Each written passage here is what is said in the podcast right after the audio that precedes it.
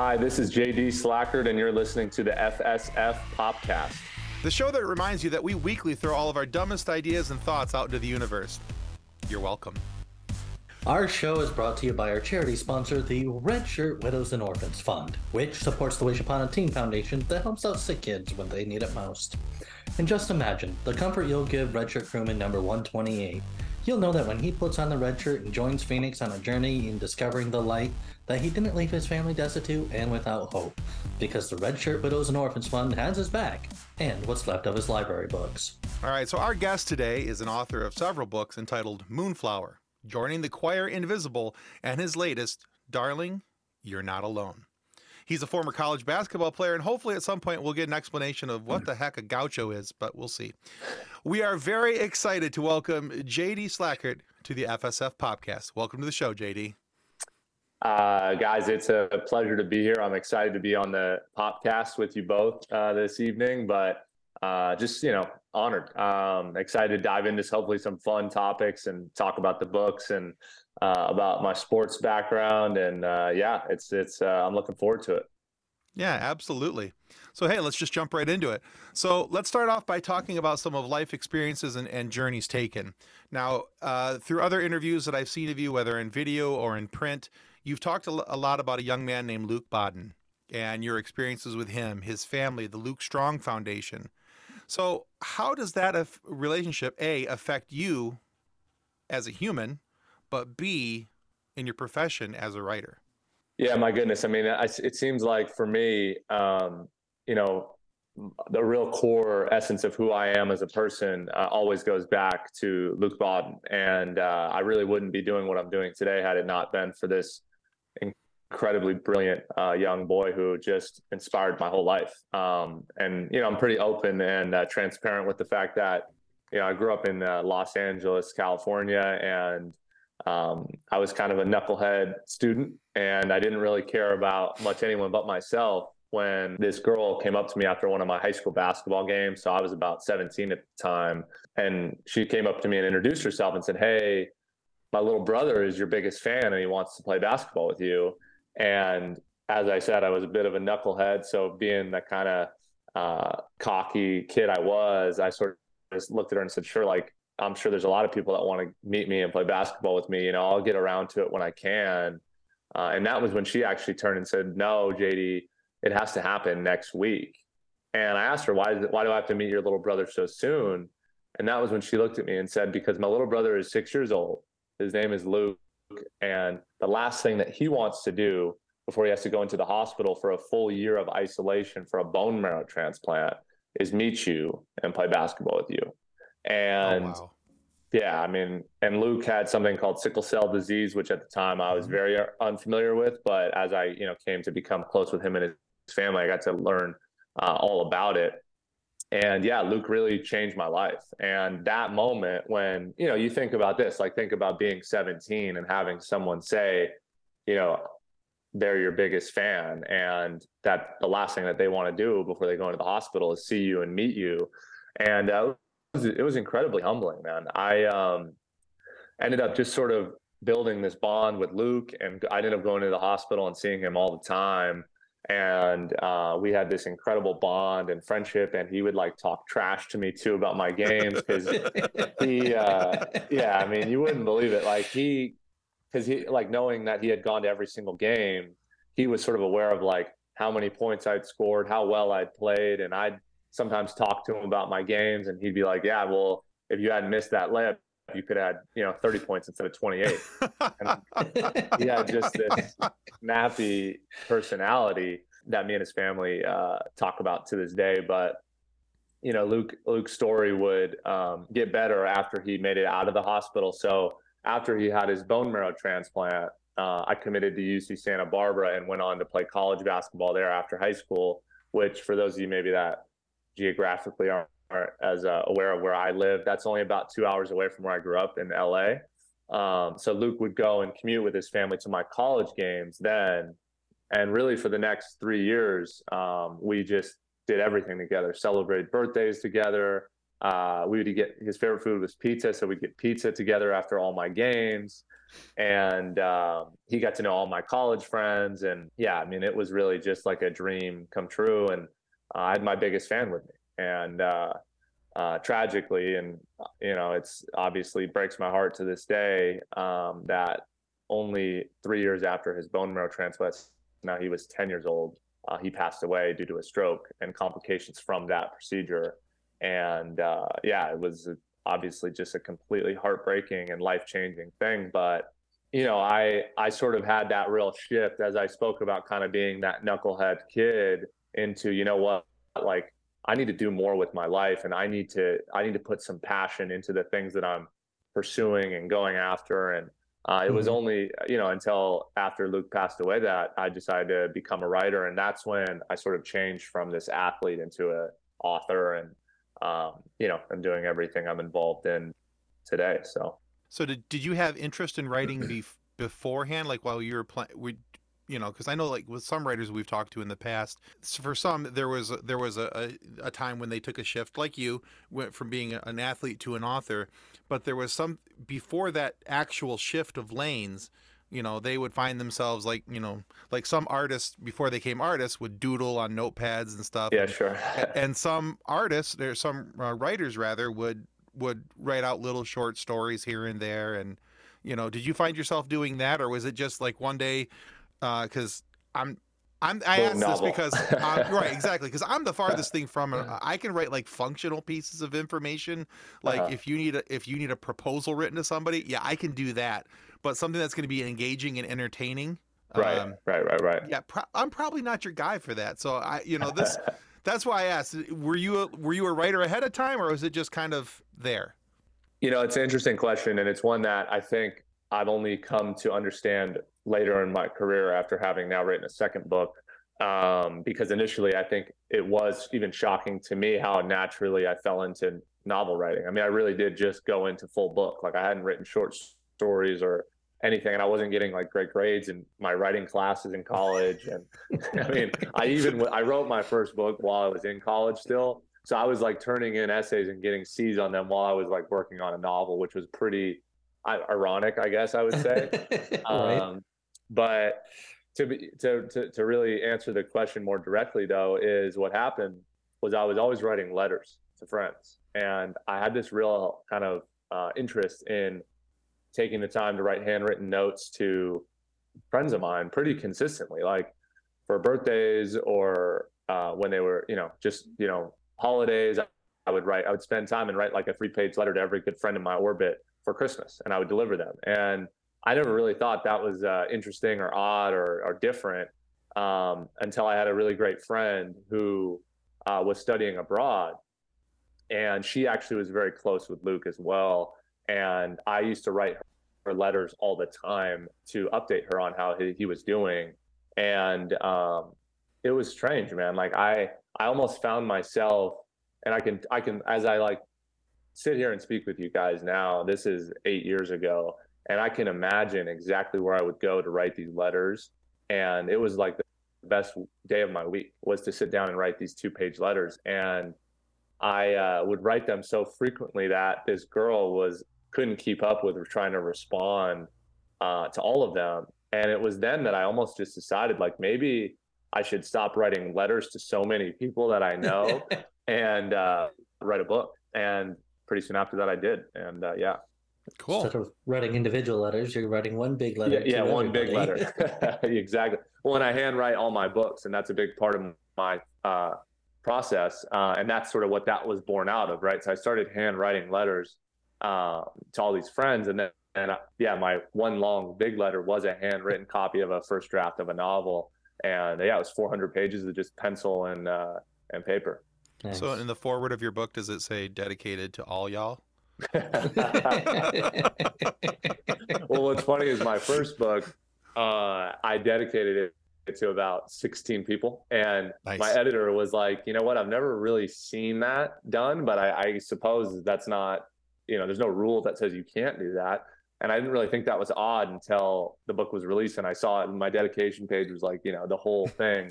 uh, but that's, you know, I was twenty-two years old. So I sure. think at that age, you're, you know, you got a pretty big friend group. You got to try to, uh, you know, make sure everyone's happy. But, yeah. Yeah. Yeah. I almost think it would be funny if an author literally like made this person, this person, but like had like a whole bunch of people to where like the entire book was just like his thanks. Yeah. Yeah. Yeah. Yeah.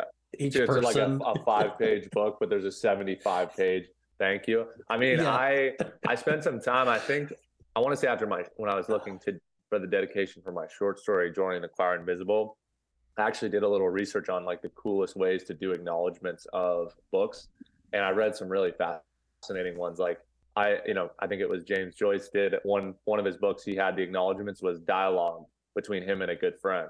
And um, just like he just like stuck it right there as like the conversation that led to this idea for a book. Um, and I've I've always actually, you know, a bit of an aside, taken a fascination in that. Like, I kind of love to think outside the box with the projects I create, and I try to take advantage of the space of writing uh, in a way that's different than maybe other authors think about how to. Like, I like to break the rules, I guess, is what I'm trying to say. And uh, I think the acknowledgments page is a really free-flowing uh blank canvas, as the author is allowed to put whatever they want. And in Moonflower, my first book, one of the last things that Luke ever said to me was to smile more. um he he used to always tell me, J D, if, if I had all the problems that you had and I got to live your life, I would smile all the time. Like, I would never complain. And so in the first page of Moonflower, it's entirely blank, um, but in the corner right, it just says smile more. And I say that in speeches that I give and talks I go to high schools and things, because, man, is there really anything more important than to smile more and to remember how lucky each of us are? And um, I feel like out of that entire book I wrote, that's the thing that sticks with people the most. It's just a little two words in the beginning. So I try to think about creative ways to, to yeah, to sort of give the message I'm hoping to uh, in a different way. Very cool.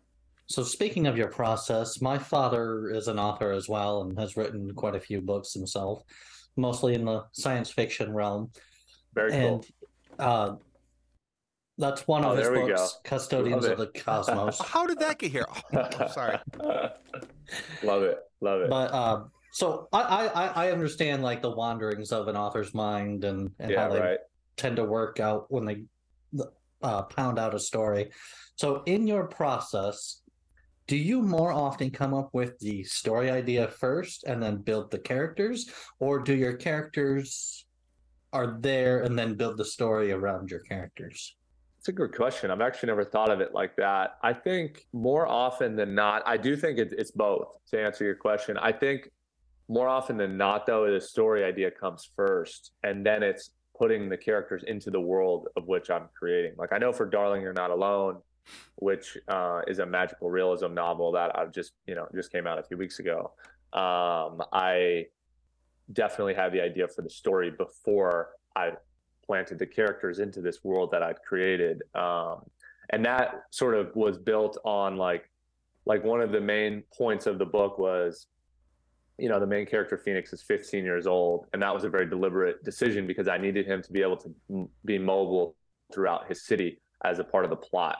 And that was something that I thought about a lot, because initially when I had the idea for Darling You're Not Alone, I wanted him to be about ten years old or nine years old, because I loved that age. And I thought that was a really interesting uh, kind of kind of free, like a sort of, there was a purity in that age where you don't really know the darkness of the world yet that I was hoping to create. But then as I thought about how I wanted to uh, appease and attack the story of Darling You're Not Alone, I realized I needed him to be older. So it's like, I think your characters shift depending on the limits with which you're building your story. So uh, if that kind of answers your question, I think that's something I consider when, you know, coming up with a, a book or, or anything like that. Yeah. I was listening to another uh, podcast that you're on, and you talked about your process a little bit more, how you literally like handwrite your entire books.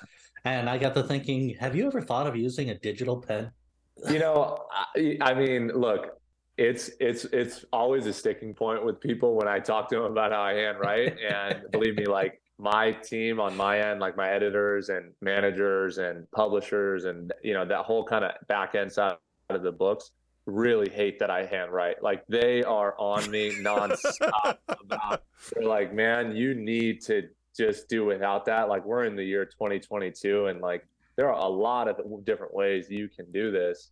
But I, uh, to be completely honest with you, that's my favorite part of this whole thing. I mean, I love that moment of, you know, I was, I was actually just with a great friend last night, Niksha Federico. He's a up and coming author. He's releasing his new book uh, in a few weeks. It's his debut. And I've been sort of mentoring him. And I was joking with him about how really, like, my ideal scenario is being at a coffee shop, having that second or third espresso, no phone, no computer, blank page, pencil, and just almost taking in the sounds around me, um, without any any way of interrupting my train of thought, and letting that just creativity kind of, I don't know, blossom and and, and be un, unencumbered in terms of anywhere I can go. And you'd be, I mean, I don't know, it's very meditative. Like, it's very, um, it's very freeing for me in a way that it's both like healing, I guess, in my own world, um, as like a therapeutic method. And it's also how I write. So yeah, I think the digital pen, I mean, I guess I, I could flirt with that concept, but I don't know. I don't want to, I don't want to break up my uh, meditation, but. Oh no, like, I think you can still write with the pen. It just records the strokes that you make. Go, it go, and it goes straight onto like a Microsoft Word or. Yeah, like into a digital format. So that way you don't have to take out your, your iPhone and like. Yeah, take, take the photos. Picture of yeah, each you, page. You caught that. Yeah, that, that, because that's step two. Step two right. is then I have to go to technology, take pictures of it, and then I upload them onto the screen and I translate, transfer them. Maybe, maybe, you know what? Maybe I've been. Uh, I've been I haven't playing. looked at looked into them that much, but I knew they existed, and I was just like, "Huh, that's a neat way you could." Well, I'll tell you another, th- another, uh, you know, I, maybe you heard this too, but another part of the process for me is I can physically see my progress, and I think when I'm handwriting it, I can see pages nine, ten, eleven, twelve, and they're right there. Like, I can physically touch them, and that's a big part, I think, of my motivation to keep going. I mean, it kind of reminds me of like when you're in middle school and you, they say put the M and M's on each paragraph you read. So as you go along, you get like little little uh, like rewards. That's almost like my way of doing that for myself. Is I can I can if any days I'm feeling like, man, I I can't soldier on. I'm running out of energy or I'm tired. I can just look back and see, you know what? I'm thirty pages into a novel. Let's just get to thirty-one today, and then thirty. Tomorrow and thirty-six the next day. And like, that's sort of, I don't know, it's how my mind works, and I, I don't want to mess with that. But hey, you do you do whatever you need to do. But yeah, I won't I won't listen to them that keep telling me to stop. I'm gonna I'm gonna I'm gonna keep trying to let you know talk my way through it. But hey, if that's if that's your creative process and that's how you you know you get the magic to happen, you you don't want to mess with that too much. You know, that's that's the process. We'll see. I uh, as long as I can continue to control my own universe here, I will be handwriting. But uh, the, the naysayers are out there for sure. uh, I'm sure. Yeah, it is twenty twenty-two. I I get the uh, especially on the technical side of things, going, really, paper, pen, really is what we're doing. Yeah. But yeah, uh, yeah I get it. All right. So hey, J D, let's talk about the the book that you have the picture up behind you, Darling, You're Not Alone. That's That's the newest, the latest, and greatest. So tell us about, you know, for our audience, tell us about the book. Uh, you know, what's the story, the basis behind it, how it came about, and what this latest offering means to you personally. Yeah, man, it's uh, it's it was a severe undertaking. It's a book that took me three years to write, uh, handwrite as well, and it's a, a novel that is set in uh, the year nineteen ninety-nine in the small town of Darling, Colorado. And uh, the main character, who's our protagonist, who we follow through this story, his name is Phoenix Iver. And Phoenix is someone who is entering his first year at Darling High School, which is sort of the local high school that he, he um, you know, can walk to and is sort of right in his neighborhood. And he's sort of going through like these very ritualistic happenings that we all can kind of relate to, of being a high school freshman and meeting new people and, and dealing with, um, you know, like the town bully and, and sort of the math class that maybe you should have signed up for the algebra one instead of algebra two, and it's just sort of uh, setting the stage of this landscape. But Phoenix is sort of someone that deals with a bit of darkness in his own life in a very personal way, being that he suffers from social anxiety and sort of like this depression. Because of this, he struggles to make friends and have uh, sort of the proper outlets in order to help him uh, acclimate to Darling. But he has this incredible bond with his father named Herman. And the thing about Herman that's very important is, in the beginning of the story, we learn that he used to be a police officer, but for some reason he's no longer that. And he's actually a security guard at Darling High School. So he and Phoenix spend all this time together and walk to school together. And Herman's sort of Phoenix's best friend. But Phoenix is trying to follow sort of the mystery of what happened to his father and how he lost his job and why now this person who he sort of like revels in and looks up to and relies on is just a security guard at a high school. And that's a really tough thing for Phoenix to grapple with, as like he kind of gives up on this world being like a magical place when just on the brink of discovering what actually happened to his father, he walks into the library at Darling High School. And instead of two students holding books that walk in behind him, they're holding handguns. And Phoenix endures and has to survive what at the time of the book is the worst school shooting in U S history. And Herman is very involved in the, you know, the saving of the kids. And it's it's a very kind of obviously incredibly traumatic, yet oddly timely with the world we're in now, um, landscape. And then the remainder of the novel from that point, and I won't say too much about what happens next, is how Phoenix has to sort of not only deal with the sort of trauma he inherits in the beginning of the story, but he also has to then uh, move forward beyond, you know, suffering this catastrophic event. So Darling, You're Not Alone really is this examination of how do you how do you live on and, and believe in the light in the world when all you've seen, known, and felt is the dark. And Phoenix is the character that has to answer that uh, that that very question. Cool. All right. Yeah, and it's a uh, look. I mean, it's it's a book that uh, took a lot out of me to write. It's one that um, is a very intense read, and one that I think is uh is a powerful book, being that it does approach like a very real topic, but I right. think it's one that's also very hopeful, and one that I think uh anybody going out you know anybody out there is dealing with maybe a tough time or is going through some sort of transition. Because you know when I was sort of uh building the story in my head, it sort of was like I I sort of had the back end of the book already figured out, and you could almost sort of Uh, remove the the tragedy of the first half, which is the school shooting, and then substitute it with your own. Like, you know, I lost my home in a fire uh, in two thousand nineteen, and you know, obviously, I've as we spoke about, I lost my friend to sickle cell disease, and it's like I think a lot of people know. My, you know, the the book is sort of about this idea that like that's sort of actually what connects all of us, is we've all sort of dealt with something that seems completely just out of this world. Uh, absurd and, and terrible, yet here we are trying to put a smile on our faces every day and try to believe the world is a good place. And I really do think it is a good place. And this book is about that concept. And that's sort of where the title of Darling, You're Not Alone comes from, is like, look, as, as terrible and as isolated as we feel in dealing with these things, that is actually when we're most connected, is uh, trying to come together and heal each other and, and love each other despite Uh, maybe something that we've all all gone through. Yeah, well, that's cool. I think I think it's nice when when books are able to help us deal with the actual realities of, of life around us, because this is a topic that we have to talk about from time to time. Unfortunately, um, you know, I mean, just last night in the United States there was the shooting in yeah. Virginia.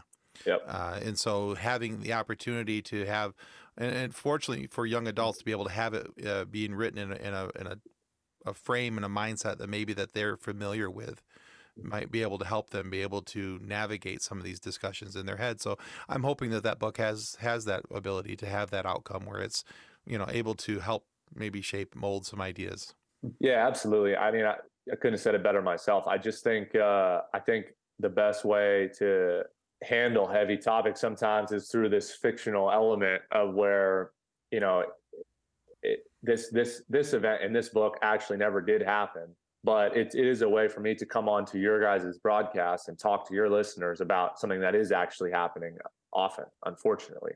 And yeah, um, I that is one of the reasons why I wrote this book, was to to give me the platform to hopefully try to help heal and, you know, bring bring a discussion to the table that I, is one I think is very important, because uh, it's, you know, it's a really sad reality.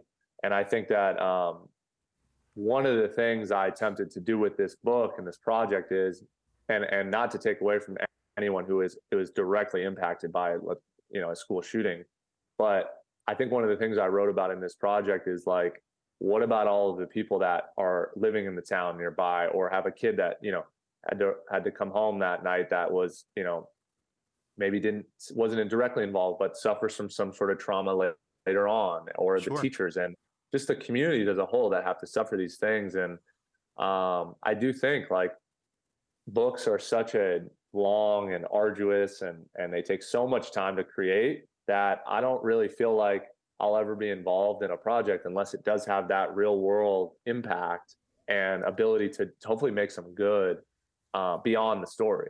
And that's something I'm very passionate about. You know, the other authors that I love, like John Green, uh, mm-hmm. I feel like they do in their work. Um, you know, Mitch Albom is another uh, writer that I try to model a lot of my style off of. And these are guys who, you know, approach heavy topics and, and do it in a way that, uh, Uh, hopefully it leaves you with a little more inspiration.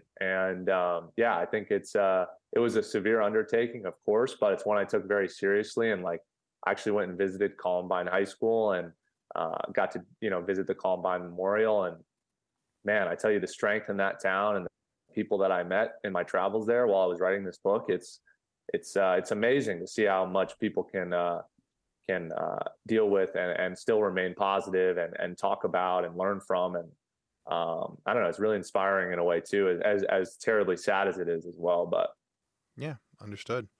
So speaking of entertainment and how everybody on the earth uses some form of entertainment to escape the reality of life. And oftentimes in these forms of entertainment, we see the light side, we see the dark side, and we even see the gray side. And sometimes we can even empathize, empathize with the vil- the so-called villain in the yeah. story. Yeah. So how do you, or have you in the past, used like storytelling or within your speech to entertain people and help them to see the light, the dark, and even the gray? Yeah, I think I I attempt to do that in a way where um, I give I give a real long, longitudinal look at the space. Like I think. It's like, I, I think about with Luke, right? Like in the moment when I lost him and his family lost him, uh, we were devastated, obviously. And it was, uh, I mean, you know, to be- have to bury someone that young is, is, is so heavy and so difficult. But Luke is the gift that continues to give now year, six years later. And I can now travel all over my hometown to his, what was his elementary school, what would have been his middle school, and what would have been his high school. And I give talks every year about the lessons he taught me, the, you know, how he used to jab at me about my jump shot being, you know, not as good as my teammates, and how much he loved pepperoni pizza. And it's like, in some ways, Luke has never been more alive now in two thousand twenty-two than he's ever been. And he is so well known and has created such a movement of good that it's in, it's in, it's empowering. And I, that's something I t- speak with his mom about, who I talk to almost every day. And she's sending me texts like, hey, good luck in your interview tonight, you know, with S F F, F S F Popcast. And I'm like, thank, thank you, you know, and it's, it's, it's, it's, I think when you, you know, to answer your question, like, I think when you look at it in such a long-term way, it, it is beautiful sometimes what can come out of tragedy. And, um, you know, Luke's family went on to found the Luke Strong Foundation, which is a registered five oh one c three nonprofit that supports children diagnosed with sickle cell disease.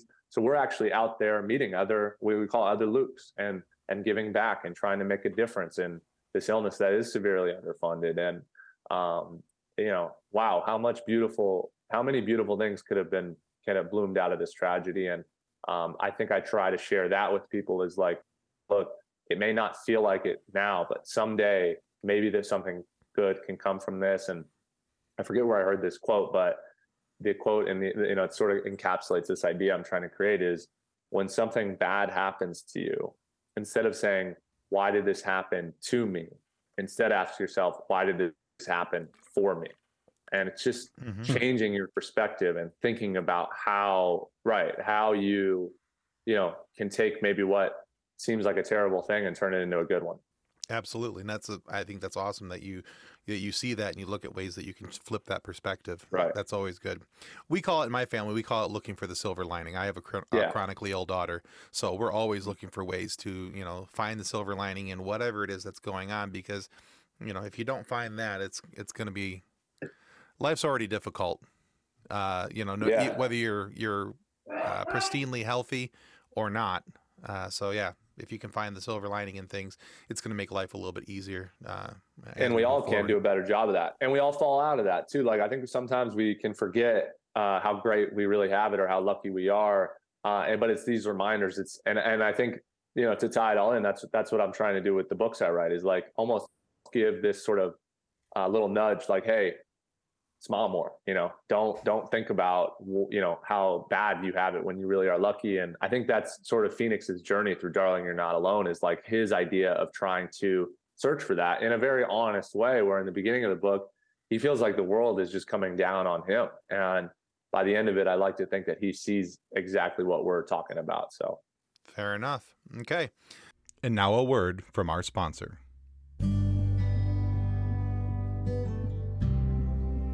Since nineteen eighty-two, Vital Signs and Graphics has been helping professionals with all their image, logo, and design needs. Perhaps you're looking for signs and banners, truck and trailer lettering, business cards, brochures, or other image and marketing aids. Vital Signs and Graphics in-house design studio has you covered. From logos to apparel, start to finish, Vital Signs and Graphics has everything you need to look and feel professional. Call Rick at two three one, six five two, three three zero zero. He'll get you noticed.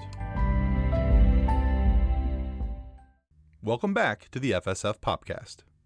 All right, J D, let's talk about basketball and writing. So these two things may My not two favorite ex- things, and coffee. There you go. uh, you got me on the third one, that's for sure. Yeah, yeah. You know, many many people may look at your your life course and, and, and say, well, these two things, they, they don't go well together, uh, basketball and writing, being an athlete and being an author. But these are both parts of your personality at this stage in your life. So how does one, uh, you know, because I, I look at being an athlete and the training and dedication and hard work that goes into being an athlete, especially at the collegiate level. How does all of that translate into helping you be an author? It's a great question, Tim. I uh my athlete side of me is uh kind of comes out in in here and there, and I uh I probably suppress it a lot, but I think it is still very alive in my competitive nature. But I think um the best way I can answer that is, you know, I think most people that maybe see my career and, and where I ended up and my end result um probably assume, like, oh, you know, I was always sort of this, like, you know, well recruited, dominant player from Southern California where I, you know, was very successful. And I actually really don't remember my career being like that at all. And I remember being this sort of undersized redhead who was just, you know, had allergies and, and, and was on the last, you know, last guy on the team, and uh, was just loved the game. And um, I, I remember those days a lot of just falling in love with uh, being being in a, around a group of guys that I loved and cared about, and wanting to win no matter what position I was in. And I think that idea and mentality is what led me to um, writing, and my and my idea of loving the sort of, you know, pick yourself up by your bootstraps and just write every day, and and and no matter what terrible reviews you get, which I get plenty of those too. I mean, there's so much sort of that, that does mesh with my writing and athletic career in that way, that you have to be very bullheaded and sort of just power on no matter what. Uh, and that, that's a really important skill, I think, as a writer to take on, because not everyone's going to like what you write. And you have to, you have to just, you can't let that affect your style or the way with which you write. And, uh, you know, no matter No matter how many people tell me to handwrite, I'll never stop that. So it's like, that's that sort of stubborn athlete in me, I think. And um, I like to think too that there's so much, I wouldn't say on the fly, but I guess I would say sort of flow, flow state you get into as a player where you can do all the prep you want and go through all the game plans and do all the practicing. But the minute that game starts and that ball goes up, it's you and the person in front of you, and you gotta, you gotta read and react. And um, writing is very similar too. Like you could have the best outline and the best idea, but the second you get onto that page, you got to fill it in from one to three hundred sixty-five. And that flow state, I actually feel very similar to as when I'm playing in a game versus when I'm writing a book. I feel like they're the same type of thought. Like you almost just sort of uh, go to another place. And um, yeah, I think that that's how I sort of feel like they, they bridge uh, in my two past lives into one. So interesting. So like in sports, you have to stretch and do all these things before you get ready to play. Do you like do finger exercises to keep, you know, from hand cramping? You know what's funny, man? The way you're, you, the way you guys are ribbing me right now, which I love it, is that's like exactly how my my former teammates are. They're like, you know, hey, did you pull, you know, did you pull your wrist muscle today while you were right here? And they like love to just throw. Like I was with a former teammate of mine last night.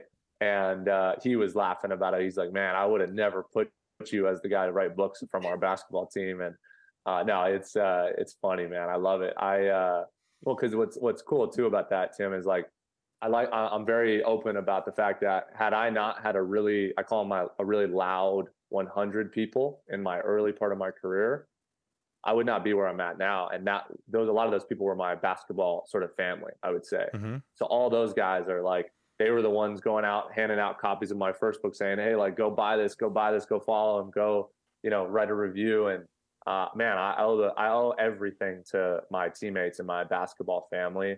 But I mean, to get ready to write every day, I actually have a record player that I listen to every morning.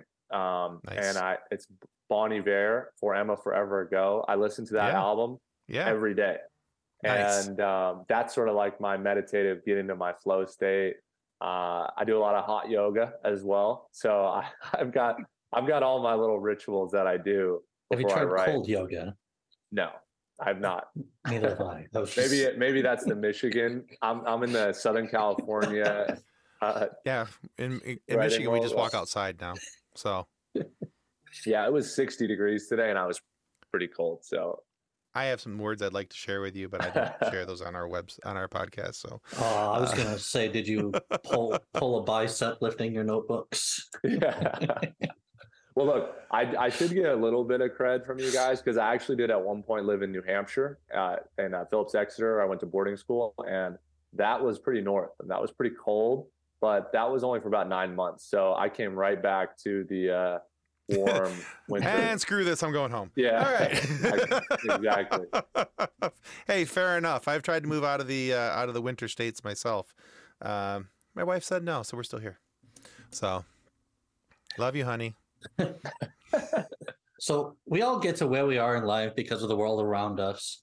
Either the way we are shaped by circumstances or the assistance from family and friends. But So one way that we receive assistance is through advice and encouragement, usually when it's given, when it's needed most, or twenty twenty, or not that twenty twenty. I meant like hindsight is twenty twenty. But oh, right, no, right. We needed it in twenty twenty-two. Don't worry. Yeah, we were sure did. We were uh, sure did. What is one piece of advice that you received that you would like to get the next generation of authors to have as well, besides smile more? Yeah, it's great. It's a great uh, concept. Let me let me let me try to think. I um, I think what I would say my biggest piece of advice is, no matter how, like, if you if you feel like there's a book inside you and you really want to write it and you feel sort of this desire to uh, put it put it into the world, don't let the discouragement of your really truly your own inner voice uh, take that away from you. And especially when you write that first draft and you feel like it's terrible and it doesn't match anything that you initially set out to do, I'd say that's a very normal and uh, just a part of what it, the process it takes to write a book.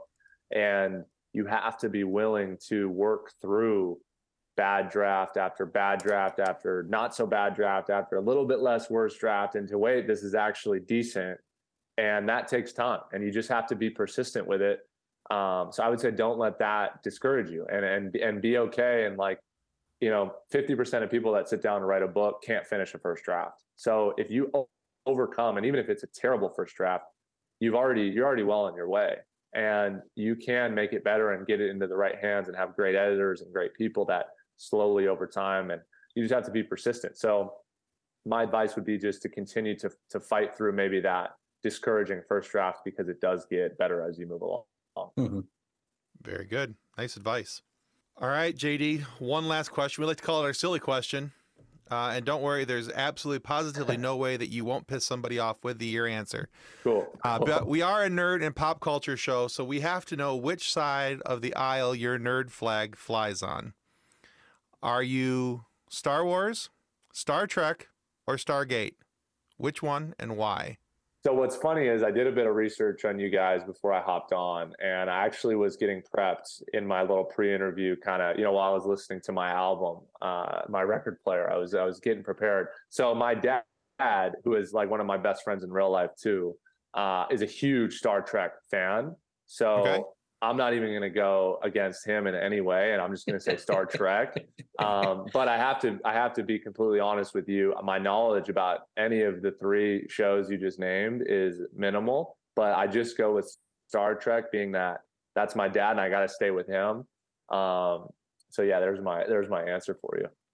Fair enough. The Star Trek fans love you. The Star Wars and Stargate fans hate you. So don't worry about it. You got it. There, Star Trek's a big universe. You'll have a lot of fans over cool. there buying your book, cool. so it'll be cool. fine. And, and the Firefly fans are just—they're just more. disappointed that there wasn't a, a complete first season. So, well, look, I uh, Star Trek is uh, very important to my father. My father is very important to me. Therefore, Star Trek and I—we really, we really have a bond like that. Great and uh, that's where that's where that's where J D. Slackard lies. I'm, I'm happy to uh, uh, I'm happy to stay on that team. There you go. So because Ensign Kim never gets a promotion, you and your father have a great relationship. there you oh, go. Yeah. Oh yeah. He's he's he's uh he's steered me right in many more ways than I, I've steered myself. So I'm gonna I'm gonna follow his lead on that. I feel like that was a whole lot funnier to people who enjoy Star Trek, but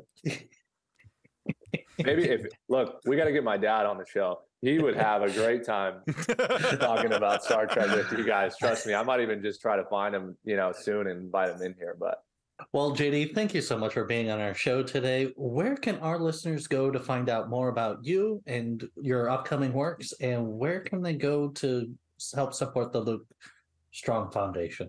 Yeah, for sure. So for the Luke Strong Foundation, you can go to w w w dot luke strong dot org. Uh, there, there's tons of information on how to donate.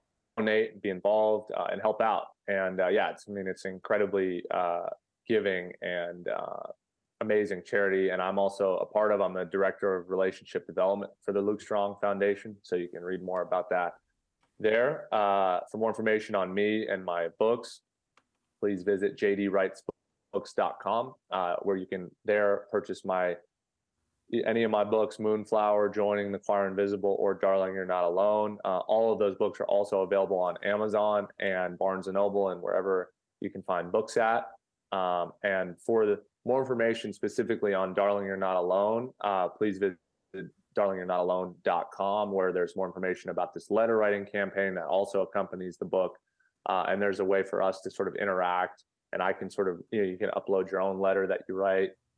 And there's a whole letter writing kind of concept and movement. We're starting with that. Uh, and then for my publisher's website, w w w dot summer house publishing dot co for more information there. And then on Twitter and Instagram, you can find me at J D underscore Slackert. Throw me a follow, interact with me, tell me what you like about the book, talk to me about Star Trek and maybe educate me on that, whatever you guys are into, uh, find me there, man. But I, uh, honored to be on the show, guys. You guys are amazing. And, uh, the F S F Popcast is uh, where it's at. So thanks, man. Excellent. And that is Luke, L U C, not L U C. Yeah, yeah, L U C Strong. Yeah, Luke. Yep. All right, cool. We want to remind everyone that subscribing is the single most important thing that you can do to help ensure that we get more amazing guests like J D. Slackert here today, so we can have these funny moments for you to be able to listen to. So please subscribe. It helps well more than we'll ever really be able to tell you. And be sure to go check out J D's work as well. And please go check out the Luke Strong Foundation. Uh, that they're doing some amazing work over there for a disease that still needs a lot of help uh, for people to be able to have a healthy and happy life. But if for whatever reason you are not happy with the content of our show today, please feel free to lodge a complaint with the head of our complaint department, J D's editor. He found out that we do all our writing in pencil as well. The editor is out there looking for errors and issues, and what better than a podcasting troupe that specializes in errors and issues that need to be edited out? We really are an editor's dream or nightmare. Either way, they're both dreams. So just send two copies of your complaint form. The editor will make sure that our mistakes are stricken from the record and that we are highlighted for the mistakes that we are. Don't worry. Although we're used to hearing and used to bearing the burden of our own embarrassments, it will be different when it's brought to you by a professional. Or at least that's what we're hoping. Well, thanks again, J D. That was Thank wonderful, you so guys. You guys are amazing. Thank you for having me. I hope all the listeners out there loved it. And uh, yeah, check out the book. Excellent. Let me know what you think. Will do. All right, guys, that's going to conclude us today for the F S F Popcast. Goodbye. Ciao. On behalf of the rest of the hosts of the F S F Popcast, we want to thank you for listening to this episode. If you'd like to be a guest on a future episode, please contact us by means of Twitter or Instagram using the handle at F S F Popcast, or go to w w w dot f s f popcast dot com and click on the Contact Me link. Thanks again, and hope you enjoyed the episode.